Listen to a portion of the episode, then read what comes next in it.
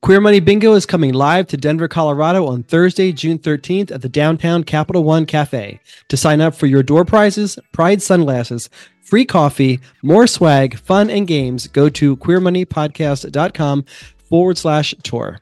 I'm a butterfly psychologist, and my husband's a stay at home astronaut, and our budget for a new home is $1.7 million. We all laugh at that meme, right? But we all know it only happens on HGTV. In the real world, couples need to be more financially stable to buy a home of any price, and ideally be out to each other about their individual financial lives. On this Queer Money, we're talking about the five steps couples should take before buying a home.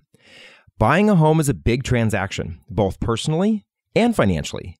That's why couples should complete these five steps before setting foot in a prospective home. So let's get started. This podcast is sponsored by Capital One.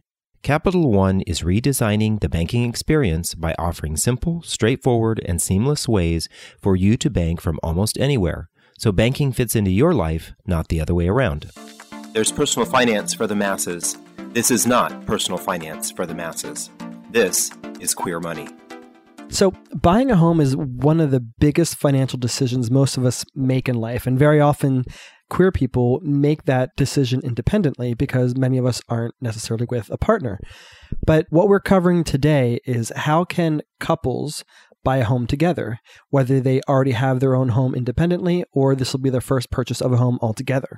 So we have five, maybe six tips that we're going to share uh, about how to proceed with such a big purchase and to make sure that you don't regret it afterwards. David and I believe that one of the best decisions that we made in our lives together was the fact that we bought a home that was right size for us and that was only one and a half times our income at the time that we made the purchase. And we'll elaborate more on that here soon. But David, you want to go ahead and get us started here with uh, the first of our five tips? Right. Well, so first of all, I think that the primary reason why we're providing these tips is a lot of times the desire to buy a home, move in together can be somewhat impulsive Mm-hmm. right? We see somebody else got a new home, or we are out in a neighborhood and we see a home for sale that we like. Maybe we've seen it before, or maybe as a couple, our relationship is finally getting to that point where we see ourselves being together long term. So we want to make this decision to combine our households and maybe downsize to a degree, because as you mentioned, in many cases, a lot of LGBT couples have been living separately, but maybe maintaining their own home, or maybe they have been living with roommates and they're tired with that. they're ready to actually make it permanent. Uh, so this is a big decision, and it's not just big emotionally, but it's very big financially.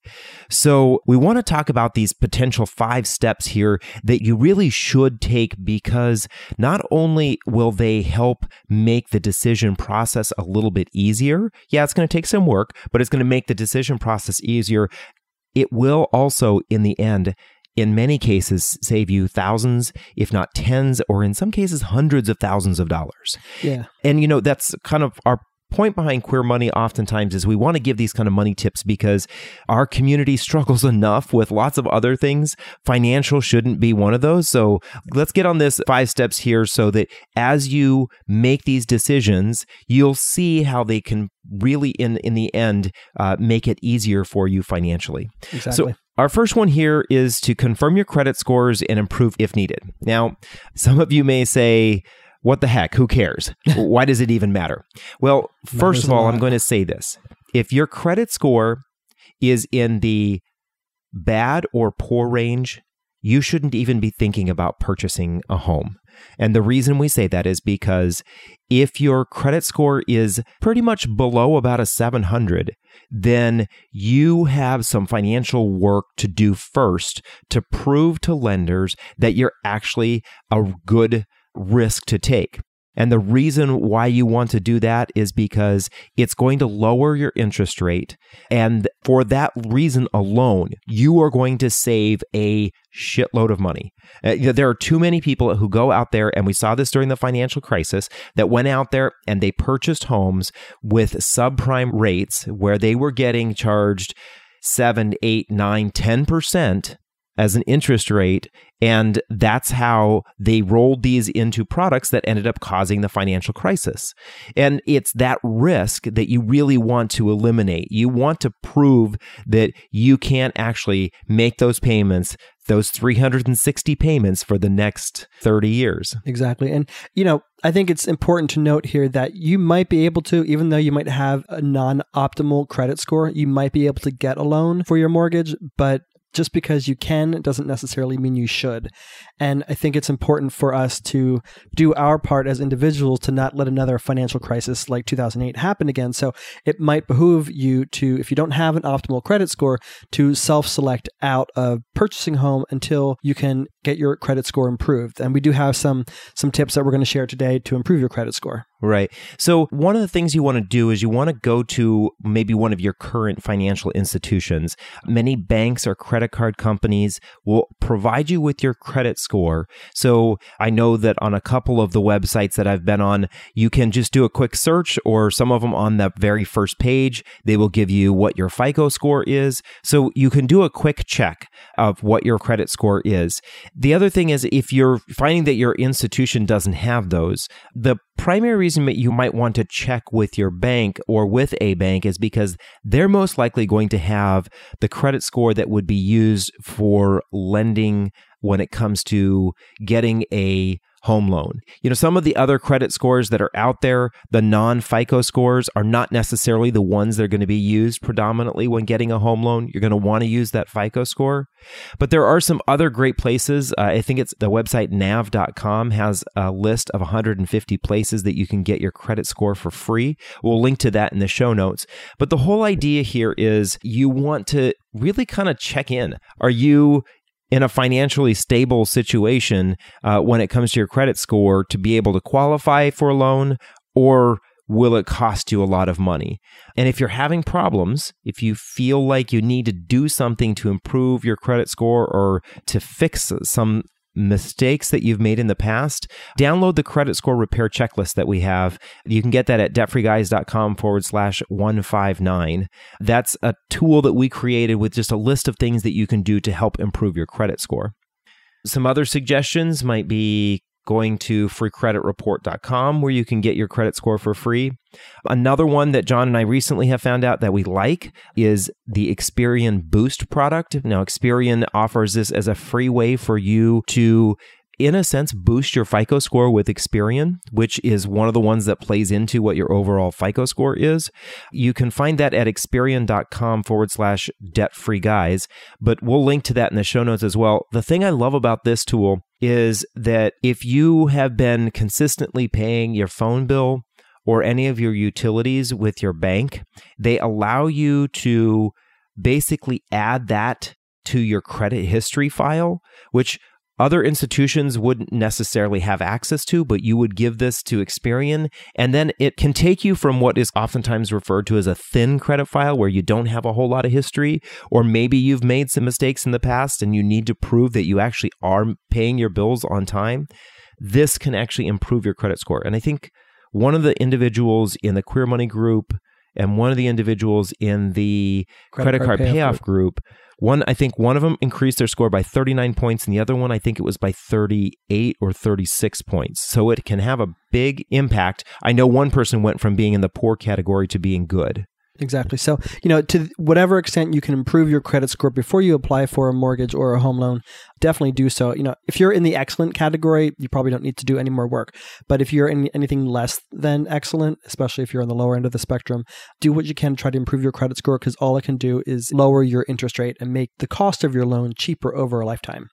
And we recommend this as the first step to do because sometimes acquiring this information and pulling all of it can take some time, especially if you need to look through your credit reports and uh, make any claims against your credit report to help improve your file that can take some time as well, especially for it to actually reflect in the numbers. So the sooner you start this, the better. This might even be something you want to start doing, even if you're only in the ideation phase of thinking about buying a home together with your partner. So, number two, our second recommendation is to decide on your must haves. What is most important to you? I think this is, requires a caveat here. I think many people can get caught up in in that they think that everything is the most important thing, and when that's simply not possible for most people. So that you get the best ROI for your investment, figure out what features and benefits are most important to you and what are least important to you. That'll provide you with some focus and help you stay within the price range that you can afford. So, some things to consider. Where is it that you want to live? Obviously location, location, location is key, but what is optimal for you? What's most important to you? Depending on your requirements, if living in center city of your favorite state is the most important thing to you, that might have to be the only thing for you because right. some cities are super expensive. If you have some leeway with that, great. Then you might want to consider what type of house is important to you. I know David and I, uh, our long term goal is to have a mid century modern home. Well, there are inherent costs with that relative to maybe, say, a standard home. So consider that. Then also consider the size and the amenities, uh, the type of condition you want to move into. Are you okay with buying a fixer upper? Do you have the time and the interest and the money to be able to fix a place up? Or do you sort of need a move in ready kind of place? Uh, are you not handy? I personally am not handy. So no, it's he's a lot not. Of, so it's a lot of work for David. yeah, it is. And this kind of pulls me back to my first point. When we were shopping for our first condo together, we had uh, a lot of our friends telling us that we could buy 3,000 square foot homes. And people were telling us that we could buy these multi hundreds of thousand dollar homes. And we had just coming out of our paying off our credit card debt prior to the financial crisis, we knew we didn't want to be house poor. We knew that having a gigantic home was our most important value. We wanted to be able to travel more. And we knew that the more expensive our home was going to be, the less we were going to be able to travel.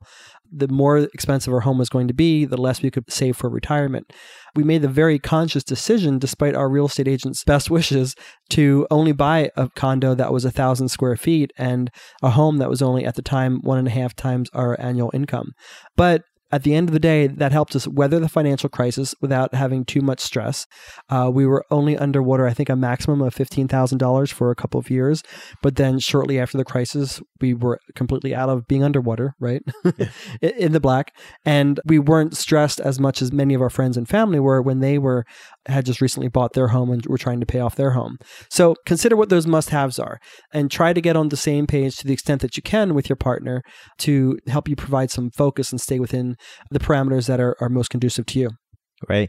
You know, I think about that whole idea of must haves, and we are constantly barraged with these images of whether it's on Pinterest or Instagram or on TV, you know, a lot of the TV shows that we watch, everyone seems to want and have these glamorous Hollywood style homes, right? It's hmm. like everything about your home is perfect.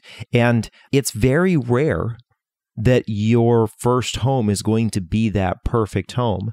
I looked up before we were uh, recording this that the average first time home buyer spends 11 and a half years in their first home. Now, obviously, styles change, things change, families grow. Maybe you have your fur babies during that time period. So a lot of things will happen to you in the first in that time period buying that first home, but that doesn't mean that that has to be a permanent home. So, one of the things I, I often look at is a lot of the areas in these major you might call gay cities or LGBTQ cities where enclaves of LGBT people live if you go back to maybe 20 years ago, 30 years ago, and you look at what those neighborhoods were like, they were not the super desirable, high end, first class neighborhoods that they are today. The reason why they are now is because we all moved in and we gentrified and they became those kinds of neighborhoods. So if you're comfortable and you can stomach it, so to speak, it may be of benefit to you to go to a city that is, or, or a part of the city that is a little bit smaller, one that is maybe a neighborhood that has that upside potential to it, especially if you aren't thinking about staying in it long term, then you can sell it for more than what you purchased it for. yeah, I don't remember what episode it was, but it, uh, we had Mindy Jensen from BiggerPockets on Queer Money, and she mentioned the idea of when you buy your first home home or you buy an investment property, sort of look for the neighborhoods or the sub neighborhoods that are within the path of progress. You don't want to buy into a neighborhood that's already growing or already increasing in value, but you can kind of see a path of progress where there's upside potential. And then you can reap the rewards over those 10 or 11 years before between the time that you buy and you decide to sell your first home together. And now a quick word from our sponsor. Capital One's checking and savings accounts have no fees and no minimums. And with one of the best saving rates in America, you can rest easy watching your money grow with no fees to bring you down. You can open an account in about five minutes, which means you are only about five minutes away from getting your savings to grow with one of the nation's best rates. Right. And you know, this all kind of plays into our point number three here, and that's review your budget. So when you look at your must haves, you also have to look at your budget. Because if I were to go back and say, I'm going to look at my must haves, well, my must have has to be a mid century modern home in Palm Springs.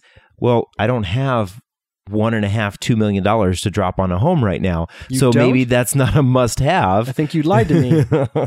right. So maybe your your must haves also have to depend on what your budget is. And a couple of things to keep in mind on your budget is look at what you're spending today. And keep in mind all of the additional expenses that you're going to have because of purchasing. If you don't own right now, if you're renting, you remember you're going to have to start paying things like real estate taxes, homeowners insurance, annual upkeep, maintenance costs, maybe a homeowners association fee, all of those kinds of things. So let's just say today you or you and your partner are living in a place and you're paying $1,800 a month. Well, $1,800 a month in rent does not translate into an $1,800 mortgage payment. It- you know, a couple of things here to keep in mind is, you know, it really depends on what state you live in, but some states have significantly high real estate taxes. So you definitely want to take these into consideration. It's also a good suggestion, and most real estate agents will tell you this, that it's smart to set aside about 1% to 2% of the annual value of your home for maintenance and upkeep. I mean, none of us want to watch our home, our investment in our home go to pot because we don't have the money. I mean, we've all seen these places, right? These homes on the streets where it's the one that looks shabby or literally looks like a pig pen because individuals aren't maintaining it. And oftentimes the reason is because they just don't have the money because they maybe purchased more home than they should have. You drive through some of these really nice neighborhoods and you see these homes and you're like, why isn't that person taking care of their home? Because they're broke. They don't have enough money to take care of their home. So when you think about that, 1% to 2%. So let's just say you're buying a home that is $300,000. Uh, so that's a moderately priced home in the U.S., uh, depending on what city you're living in. But a three hundred thousand dollar house that means that you're going to have anywhere from three. You're going to have to set aside anywhere from three to six thousand dollars a year to take care of your home. So that means anywhere from an additional 250 to $500 a month that you need to be setting aside. Now, that's something you need to factor into your budget as to whether you can afford it. So we go back to that $1,800 a month in rent. Well, if you need to set aside an additional 250 to $500 for maintenance costs, well, $1,800, you're either going to add the 250 to $500 or you're going to have to subtract that from the 1800 If 1800 is your upper max, then you're looking at maybe being able to purchase something that's um, maybe in the 13 to 1550 range when it comes to purchasing a place. So you got to keep that in mind. And as John mentioned, one of the benefits that was so important for us is we didn't want to become house poor. We wanted to have money so we could still go out with our friends, so that we could still take some vacations, that we could still work towards our financial goals. So it's important to factor in what your other financial goals are. Absolutely. And then I want to I want to highlight a, an important point here about homeowners associations. David and I eventually sold our condo because our homeowner association was a complete mess. Most of the people in That's the an understatement. most of the people in the building thought that the homeowners association should just take care of everything. Many people didn't understand that they were the homeowners association and that they were funding whatever maintenance was required in that homeowners or in our condo.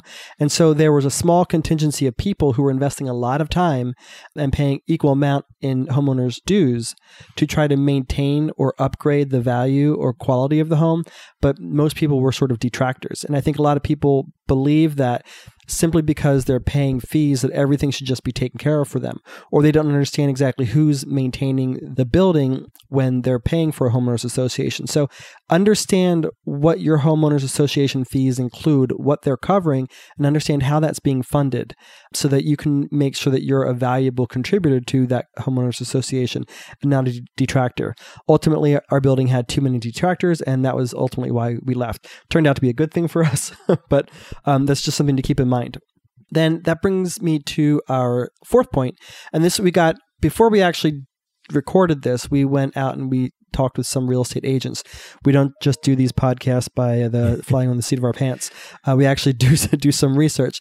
And one of the most consistent pieces of feedback that we got from our real estate friends and contacts was that they typically prefer to only work with people who have already gotten a good faith estimate from a lender or a lender broker. And that's because they only want to work with people who are really serious about buying a home it might be fun for you to go window shopping and looking at real estate property, but we have to keep in mind that for the agents who we're working with, this is their job. They're looking to make commission. It's how they feed their family and how they maintain their quality of life. So, unless you've already disclosed to someone that you're just doing this for fun and that they're okay with that, um, you definitely want to get a good faith estimate before engaging with a real estate agent. They also recommend avoiding online quotes because they're not typically firm quotes. They may be completely off, and you don't want to go looking for homes that you can't actually afford.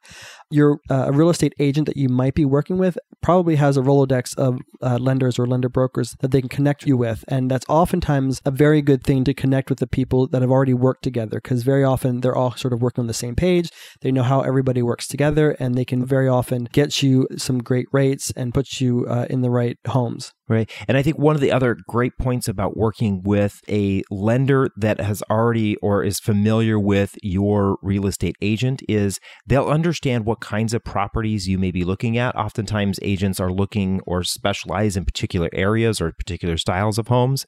The other important thing is when you sit down and you start talking with that lender, if they don't ask you about other expenses that you have in your life, if they're only talking to you about the value of the property and how much it's going to cost when it comes to your mortgage, and they don't include some of these other things like taxes, homeowners insurance, maintenance costs, homeowners association, or the fact that maybe you purchased a car last year and you have a $600 a month car payment, or maybe you are paying alimony. They need to take into consideration all of these other expenses that you have in your life, or you're going to end up like the stories of individuals during the financial crisis.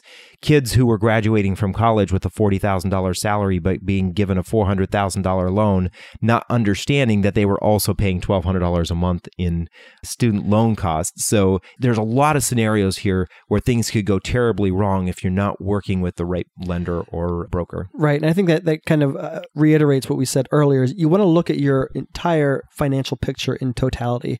You buying a home with your partner is just one slice, maybe a very large slice, but it's just one slice of your entire financial picture. You want to make sure you, you consider everything in totality so that you don't end up robbing from Peter to pay Paul or overextending yourself in something that you can't afford. Because ultimately, if, if you get into a home that you can't afford, we already know that financial stress is one of the leading causes of divorce or breakups. If you overextend yourself by buying a home that you can't afford, you're kind of setting your, your relationship up for failure, as well as setting up your financial future up for failure. And that's exactly what we're trying to mitigate here.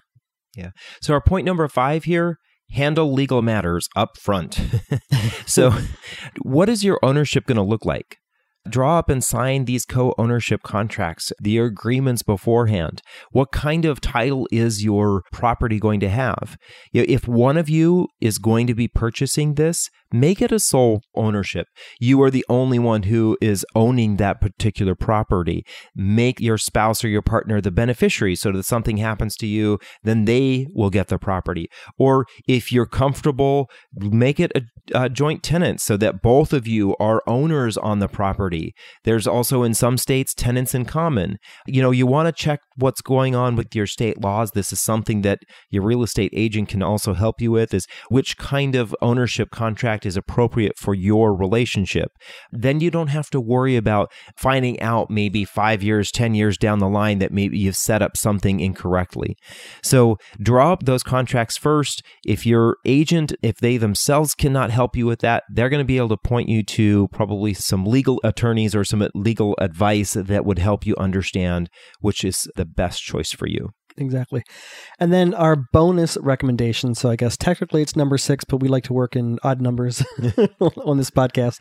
But our bonus recommendation is to uh, save up a 20% down payment plus any savings that you might want to include for immediate improvements or upgrades in your home. Very often you move into a home and you want to make some changes initially. Well, be prepared to try to do that with cash as opposed to trying to do that with credit.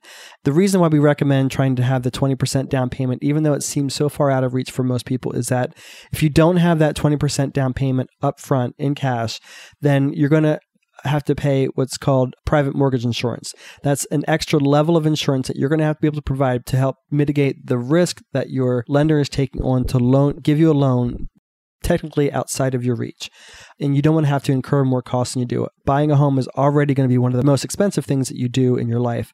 And you want to try to reduce that expense as much as you can so that you can put that money towards other financial goals to achieve your long term financial security. So, to the extent that you can, save at least 20% down payment based off of the purchase price of your home to help mitigate that cost. And then incorporate in the whatever initial upgrades or any initial improvements you're going to want to make to your home when or before you move into your home you know, one of the great ways to do that, to have that down payment in place, is to start living your life right now as if you were making that mortgage payment. It's probably going to be larger than your rent. So start making that additional payment so that you're starting to build that down payment that cushion that's there. John mentioned that when we had purchased our home, we didn't do this. We really, really wish that we had. And that's part of the reason why during the financial crisis we were upside down. That we owed more on our home than what it was worth was because we didn't save for that down payment. And there were lots of individuals that did that. And then when something happened, fortunately for us, we didn't lose our jobs. But if something were to happen, then you don't have to give up your home. You know, and the reason why so many people just gave up their homes, stopped paying on them, and went into default was simply because they couldn't sell it for what they owed on it and it was easier for them to just let it go. And that's a really bad mark on your credit history as well as potentially you can do in the future when it comes to financing or borrowing money. So, again, we want you to kickstart this whole process off with that very first item, and that's to check your credit score. And if you already know or you think you might need some help repairing your credit, get that credit score repair checklist at debtfreeguys.com forward slash 159. Thank you very much, and we will talk with you next week. And there you have it five, maybe six steps for you to take to be ready to buy a home with the love of your life. We don't advise that couples struggle with analysis paralysis, but don't make such a big decision without crossing some T's and dotting some I's. You want to ensure that your next step is one that you love to take rather than one that will cause you financial troubles. Thanks again, and we'll see you next week. To learn more about how our sponsor, Capital One, is reimagining their local spaces and experiences to have banking better fit your life, visit www.capitalone.com and follow them on social at Capital One Cafe. If you or someone you know is in or near Denver on Thursday, June 13th, go to queermoneypodcast.com forward slash tour to reserve a spot to win amazing swag, including our very popular bride sunglasses, free coffee, and of course, an hour of Queer Money Bingo hosted by yours truly. That's queermoneypodcast.com forward slash tour.